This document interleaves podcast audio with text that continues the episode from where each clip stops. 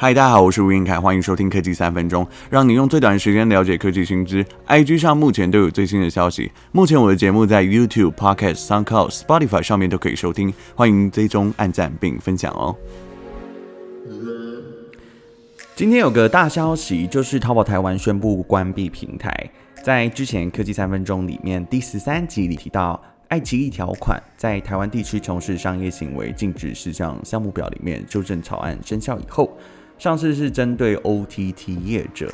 今天最新的新闻是淘宝台湾要关闭了，成为第二间宣布关闭的陆资企业。这件事情要从八月二十四号开始说起。经济部投审会认定英商克雷达台湾分公司以淘宝台湾品牌经营电商平台，判定淘宝台湾为陆资，并且需要在六个月以内的期限撤回投资或是改正。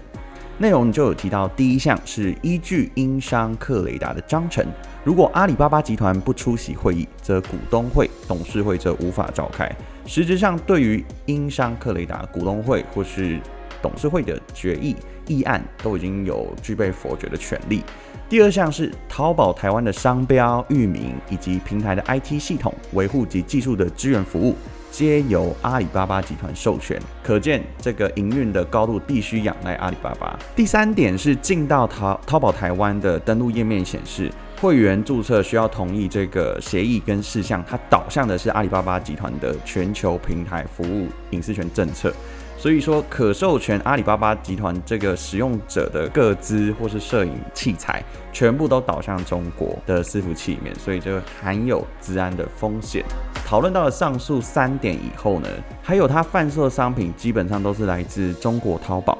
但是先前这个前台跟后台金流部分都是由克雷达台湾分公司主导嘛，阿里巴巴集团拥有克雷达二十八点七七 percent 的股权。所以实质上可以操控了营运方针，还有具有它管理能力。新闻稿是来自早上的决定，它上面写的是一百零九年十月十五号早上十一点起，陆续关闭淘宝台湾的平台下单前台功能。那对于使用者部分来说，在十二月三十一日，你的资料就会被删除。然后条文上面也有写到，停止处理或是利用个人资料。商家的部分，平台的其他服务，像是电子钱包的提领。官方的物流，还有客服中心等，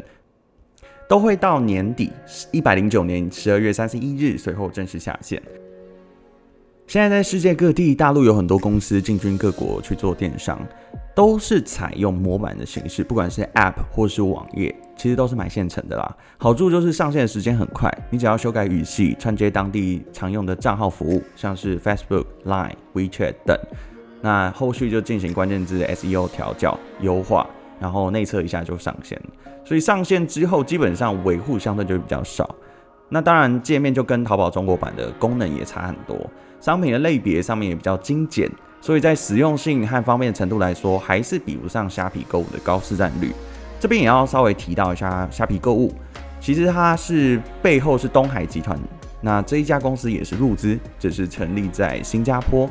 现在翻开最新一期财报，C 集团的第二季收入成长动力主要来自电商的业务，就是虾皮购物，营收来到五点一亿美元，年增一百八十七点七 percent。此外，未调整前的第二季商品交易总额达到八十亿美元，年增一百零九点九 percent，订单数接近六点二亿笔，年增一百五十点一 percent。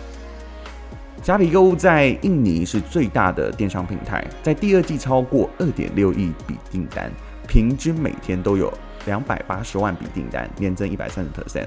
收入虽然亮眼，但是虾皮购物还是在赔钱，在这一期调整后亏损三点九亿美元，相较去年同期二点八亿美元逐渐扩大，而且调整税前的折抵摊销。每笔订单的损失从去年起的一点零一美元降至零点五美元。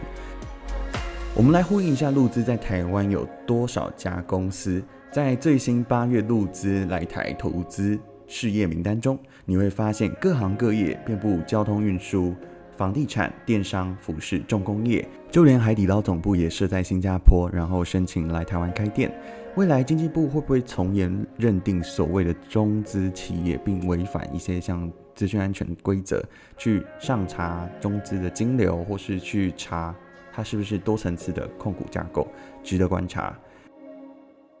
最后要好好放松一下自己。在节目的最后推荐一个优惠，是屈臣氏网络商店双十狂买风暴超杀优惠，全品项不限金额，保健营养品全面八八折优惠。喜欢科技三分钟，不要忘了按赞、订阅、加分享，聊聊天也可以。我们下次再见，拜拜。